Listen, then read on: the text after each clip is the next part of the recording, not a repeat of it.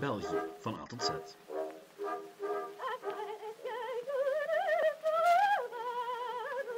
Welkom bij Geschiedenis van België en welkom bij de derde aflevering gewijd aan de letter Q. Al staat die letter Q om praktische en democratische redenen ondertussen voor schoolstrijd. Dit is de derde en laatste aflevering die we wijden aan dit fenomeen. Vandaag hebben we het over verzuiling in de 20e eeuw, gigantische investeringen in het onderwijs, demonstraties, rellen en last but not least, het schoolpact. Dat en meer in deze aflevering van Geschiedenis van België. Welkom. Voor we met de deur in huis vallen, enkele mededelingen. Ten eerste, bedankt. Bedankt voor het luisteren, maar even goed voor het volgen van de podcast op Facebook, de berichten en de e-mails. De luistercijfers vertellen mij wel dat er heel wat mensen luisteren, maar het is nog zoveel leuker om van jullie te horen. Oh, en ook bedankt aan de mensen die iTunes reviews geschreven hebben. Ook dat helpt de podcast echt wel vooruit. Ten tweede is me gemeld dat de geluidskwaliteit inderdaad een stuk beter is sinds de introductie van mijn nieuwe microfoon. Maar uh, dat werkelijk alles ook opgenomen wordt. Inclusief de trein die voorbij raast, mijn vriendin die de kamer doorhuppelt en nog veel meer, zoals het scrollen van mijn muis. Nu, mijn excuses daarvoor, dat technische euvel kom ik vroeg of laat wel te boven, en in de tussentijd dank ik u voor uw begrip. Mijn derde mededeling is een stuk relevanter wat betreft de schoolstrijd. U weet wel, dat historisch evenement dat het eigenlijke onderwerp van deze aflevering is? Wel, kort samengevat, het is moeilijk om een objectief relaas te schrijven over een historische gebeurtenis als je niet over volledig objectieve bronnen beschikt. Nu, toegegeven dat geldt voor elk historisch onderwerp, maar zeker ook voor de schoolstrijd. Want als u de vorige twee afleveringen over dat onderwerp beluisterd hebt, dan weet u dat de emoties heel hoog opliepen tijdens die eerste schoolstrijd. En die bedaarden niet onmiddellijk in de 20e eeuw. Bijgevolg is heel wat van de historiografie over de schoolstrijd rechtstreeks beïnvloed door de verzuiling. En heb je tot in de jaren 80 en 90 mensen die hierover schrijven op, wel, niet volledig neutrale en academische wijze. Dus het is wat zoeken voor mij ook om de juiste toon te vinden. Nu, een heel mooi voorbeeld van hoe het soms moeilijk is om neutrale bronnen te vinden en hoe er altijd een soort van waas van partijdigheid heerst bij dat onderwerp, dat werd me eigenlijk aangereikt daarvan door trouwluisteraar Kenneth. Die liet me weten dat er in zijn geboortedorp Heulen het een en ander had plaatsgevonden tijdens de schoolstrijd. Al wist hij niet precies wat. Nu, wat zoekwerk later kwam ik tot de conclusie dat er wel degelijk iets was gebeurd, maar wat er precies was gebeurd en wie een fout was, ja, daar was niemand het echt over eens. Kort samengevat gaat het over de zogenaamde moorderij van Heulen. In dat dorp, in de buurt van Kortrijk, werd een gebouw van het Bureel van Weldadigheid gebruikt als lokaal voor een jongelingencongregatie. Dus nogal katholiek, met andere woorden. Onrechtmatig, gezien de onderwijswet van 1879, en dus werd op 1 oktober 1880 het gebouw Manu Militari ontruimd. Waarop de lokale weerstand waarop de lokale bevolking weerstand bood en er uiteindelijk een dodelijk slachtoffer viel. De ene partij stak de onlusten op bloeddorstige gendarmen, de andere op de onderpastoor die zijn parochianen zo opgehitst zou hebben dat ze de gendarmen te lijf waren gegaan. Wat perfect aantoont hoe de gemoederen hoog oplaaiden bij de eerste schoolstrijd. En zelfs enkele van de eerste bekende Vlamingen bekenden zich tot een partij. Een zekere Guido Gezelle, ja, die Guido Gezelle, wijde zelfs enkele versen aan het voorvallen Heulen. En dan precies aan de veroordeling van de onderpastoor voor het oprijden van de lokale bevolking. Nu, ja, een priester zijnde laat zich wel raden aan welke kant Guido stond. Maar voor de klok vooruit naar de Tweede Schoolstrijd, nog snel even dat gedicht. Het noemt Beati Mortui. Maar het is gelukkig wel in het Nederlands en niet volledig in het Latijns. Gelukkig die gestorven en begraven zijn en die, den prijs geworven, al in de haven zijn. Voor hun en moet de rechtshof nog appel meer zijn, en laag ik niet in kerkhof, ik zou er wel mee zijn. Ze staken, slacht het kotje al, waar de brieven zijn, mij lief en ziele, in het kot al, waar de dieven zijn. Wat helpt het al, bedorven of nu braven zijn, gelukkig, die gestorven en begraven zijn. Oké. Na dit poëtisch en literair tussendoortje is het tijd voor de laatste etappe van deze reeks over de schoolstrijd. Maar hou heulen en heel dat gevoel van verontwaardiging, van woede en ja, ook van echte strijd. Hou dat in het achterhoofd. Want er mag er wel heel wat tijd tussen de eerste en de tweede schoolstrijd zitten. Die eerste die was men in 1950 nog lang niet vergeten. Maar goed, waar waren we eigenlijk aanbeland na die eerste schoolstrijd met onderwijs? Wel, na de eerste schoolstrijd waren er eigenlijk twee schoolnetten ontstaan. Twee ja, georganiseerde netten van onderwijs die min of meer naast elkaar bestonden. En daarvan werden de lagere scholen beiden gesubsidieerd. Na de Tweede Wereldoorlog begon de polarisatie opnieuw in alle ernst. En dat had niet enkel alleen met het onderwijs te maken. Niet dat er geen probleem was met het Belgische onderwijs, zeker wel. Er was namelijk een proces aan de gang dat we de democratisering van het onderwijs noemen.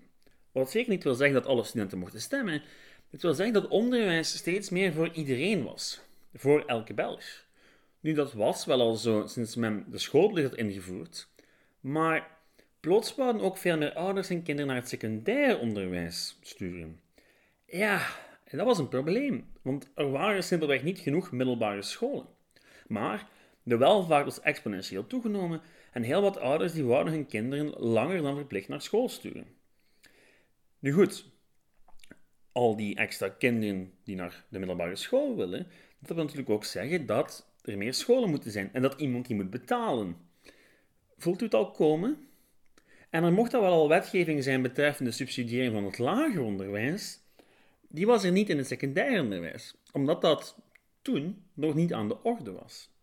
De socialistische minister van Onderwijs na de Tweede Wereldoorlog, Camille Huismans, die ving meteen aan met de financiering van scholenbouw voor het openbaar onderwijs. Maar niet voor het katholieke onderwijs. En dat zou een heleboel gevolgen hebben. Al ging die tweede schoolstrijd eerlijk gezegd niet enkel en alleen over het onderwijs. Net als met de eerste schoolstrijd was er eigenlijk veel meer aan de hand. Bij de eerste schoolstrijd was het een brede ideologische breuklijn, bij de tweede, wel, dat ook. Maar die breuk werd wel al duidelijk voor de eigenlijke schoolstrijd, namelijk door de koningskwestie. Een kwestie waar ik het al uitgebreid over heb gehad in de derde aflevering over Belgische koning. Dat is een aflevering die trouwens nog steeds kan herbeluisteren onder de nummer Koningen 3. Kort samengevat, het gedrag van Leopold III tijdens de Wereldoorlog had tot heel wat wantrouwen geleid bij de bevolking. En ook al maakte bij een volksraadpleging een nipte meerderheid van de bevolking kenbaar dat ze de koning terug wou, toch zou dat niet gebeuren. Want die regering wist niet hoe om te gaan met de vele rellen en gaf uiteindelijk de voorkeur aan de jonge prins Boudewijn. Nu, dat lijkt weinig te maken hebben met de schoolstrijd, maar niets is minder waar. De partijen in de koningskwestie, dat waren eigenlijk min of meer dezelfde als in de Tweede Schoolstrijd. Met aan de ene kant de Katholieke Volkspartij, de CVP, en aan de andere kant liberalen, socialisten en communisten. Want het gaat in die Tweede Schoolstrijd niet enkel meer om liberalen en katholieken. Er zijn spelers bijgekomen. En hoewel de liberalen, socialisten en communisten het regelmatig fundamenteel oneens waren over waar het land naartoe moest, waren ze het wel eens dat de katholieken te veel macht hadden en te veel impact hadden. En dat de scheiding van tussen kerk en staat die in de grondwet stond, ja, nog niet echt realiteit was, om het zacht uit te drukken. Nu, in elk geval, die katholieke overmacht die was er ook echt wel nog in 1950. En dat was een numerieke en een electorale overmacht. Dankzij de hele heisa rond de schoolstrijd wisten de katholieken in 1950 voor het eerst sinds lang een absolute meerderheid te halen in parlement en senaat. Wat min of meer betekende dat ze hun zin konden doen. Min of meer, want ja, in het geval van de koningskwestie had de regering uiteindelijk het hoofd geboden voor het straatprotest waarop de partij besloot om het geleden gezichtsverlies goed te maken door elke vorm van compromis betreffende onderwijs te laten vallen. Gevolg? De eenzijdige invoering van de subsidiëring van het vrij middelbaar onderwijs, de verhoging van de schooltoelagen voor het vrij lager onderwijs en onrechtstreeks het belemmeren van de groei van het openbaar onderwijs. Want ja, plots zagen de katholieken het niet meer als een doel om de gelijkschakeling van de beide netten te zien. Nee, men wou echt wel meer. En tegelijkertijd zagen die anticlericalen het natuurlijk als het benadelen van het openbaar onderwijs. Nu, aan die hegemonie van de katholieken kwam een einde met de verkiezingen van 1954. De katholieken raakten hun meerderheid kwijt en hoewel ze de grootste partij van het land bleven, wielen ze buiten de regering. Want voor het eerst in de Belgische geschiedenis, maar niet voor het laatst, werd er een regering geconstrueerd tussen twee partijen die op papier elkaars tegengestelde waren. liberalen en socialisten. Jawel, liefste luisteraars. In 1954 kreeg België zijn eerste paarse regering. Het belangrijkste bindmiddel? De wil om te kunnen regeren zonder de katholieken. Om allerlei zaken te kunnen doorvoeren waar men al jaren op zat te broeden. En dat begon eigenlijk al onmiddellijk na de aanstelling van de regering van Akker. De subsidies werden aangepast voor het onderwijs, en u kan al raden hoe. En daarnaast kregen ook een heleboel leerkrachten in het rijksonderwijs met een diploma uit het katholiek hoger onderwijs hun C4. Tenzij ze zouden slagen van overheidsexamen. Want ja, was het niet logisch dat enkel zij met een hoger diploma van de Rijksnormaalscholen les zouden mogen geven in het Rijksonderwijs? Nu, volgens die logica zou uw dienaar met een onderwijsdiploma van de UGent geen les mogen geven in het katholiek onderwijs. Wat ik natuurlijk wel doe. Maar in de jaren 50 van de 20e eeuw zou dat veel moeilijker geweest zijn. De hele spanning het onderwijs werd nog maar eens op de spits gedreven. Er werd ook gewoon een teken van de grote ideologische strijd in de samenleving. En dan hebben we het nog niet eens gehad over de wet Collard. De wet Collard is genoemd naar socialist Pierre Collard. En hij schoof die voor het eerst naar voren in 1950. Korte samenvatting: meer subsidies voor het openbaar onderwijs, het terugdraaien van de toegenomen subsidies voor het vrij onderwijs en de rechtstreekse uitbetaling van leerkrachten door het ministerie van Onderwijs. In 1950 had Collard daar geen meerderheid voor in het parlement of in de Senaat. In 1954 wel. En in 1954 was Collard ondertussen minister van Onderwijs geworden en bracht hij die nodige wetgeving ook in stelling. De reactie van de oppositie was uh, niet van de poes, om het zo te zeggen. Die zette het nodige verzet in gang. Manifestaties, toespraken, krantenartikelen, cartoons en zo verder. Op de Facebookgroep post ik een korte selectie van cartoons om u een ideetje te geven. Maar kort samengevat, wel, in de ogen van de katholieken was er een linkse staatsgreep aan de gang. Vanuit het opnieuw voorzichtig ontluikend Vlaams nationalisme was het zelfs een kleine linkse minderheid die de schoolstrijd opdrong aan Vlaanderen. Een van de belangrijkste actoren in die hele beweging was de katholieke pers. De katholieke pers die de publieke opinie zoveel mogelijk opzweepte tegen de regering.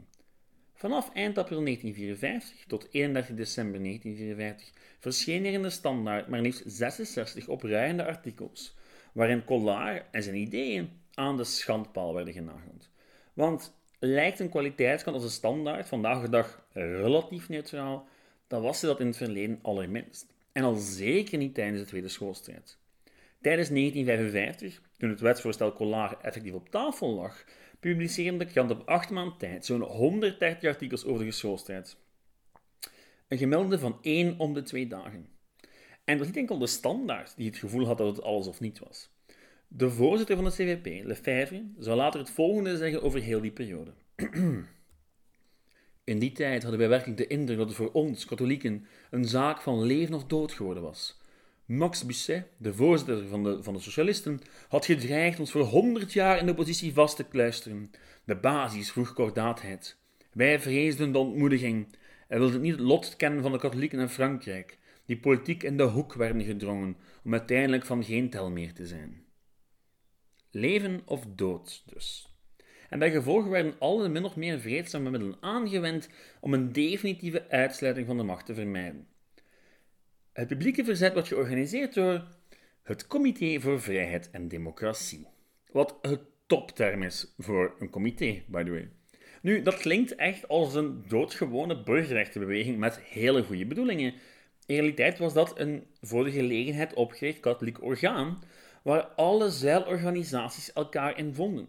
De Boerenbond, het ACW, het ACV, de Federatie der Katholieke Vrouwen, enzovoort en zo verder.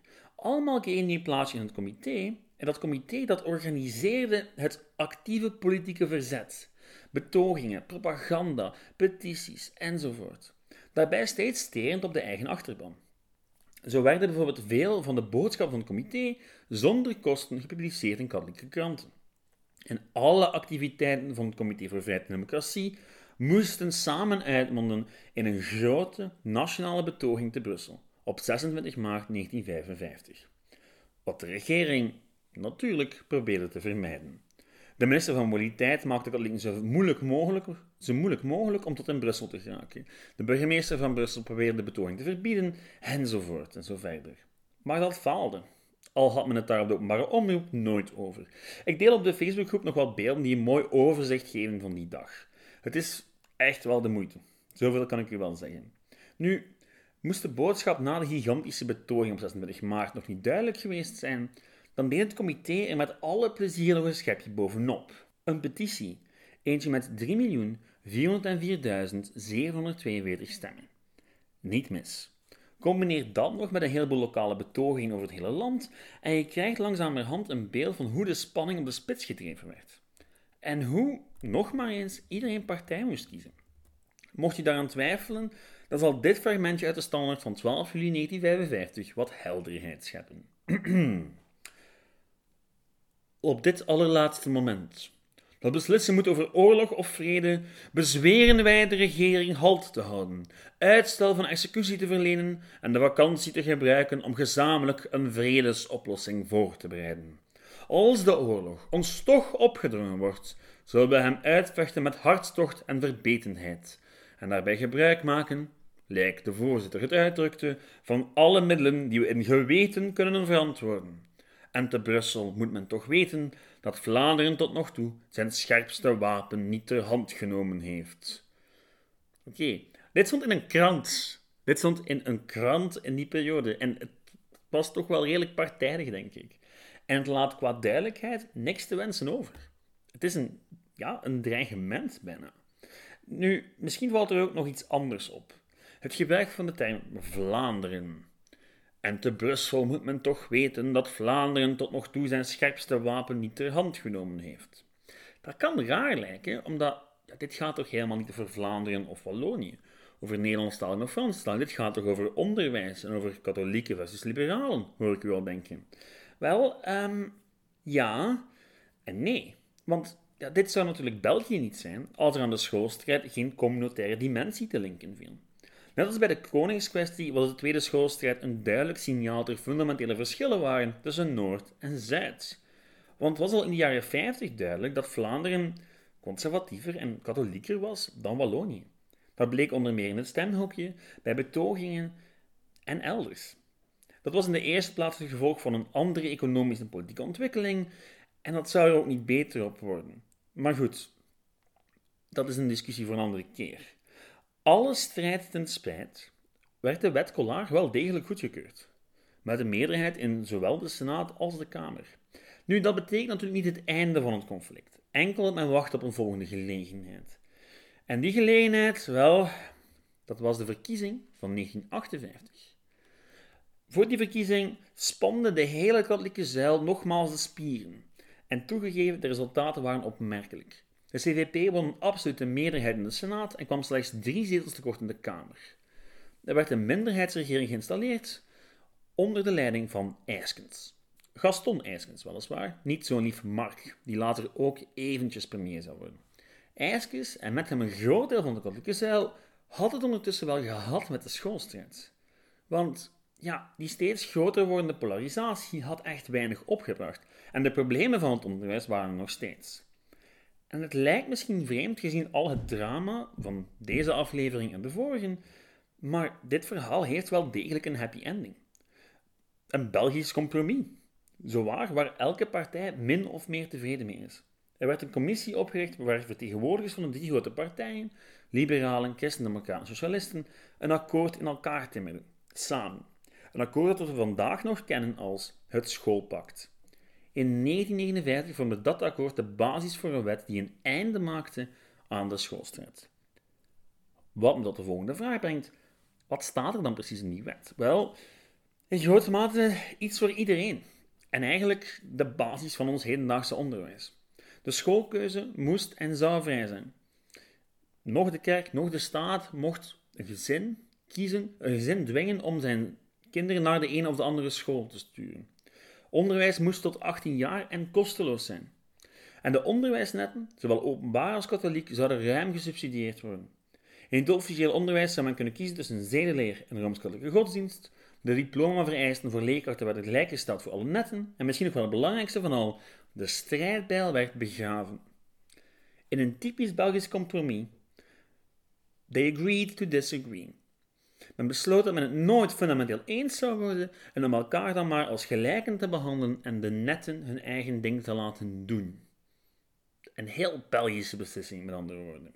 Waar iedereen min of meer krijgt wat ze willen, zolang ze de ogen maar een beetje dichtknijpen en enkel zien staan in het akkoord wat ze willen zien staan in het akkoord. Nu, desondanks bleek dat schoolpact wel degelijk te werken. En je zou als kunnen zeggen dat het, dat het het einde van de verzuiling inluidde. Maar dat, liefste luisteraars, is een verhaal voor een andere keer.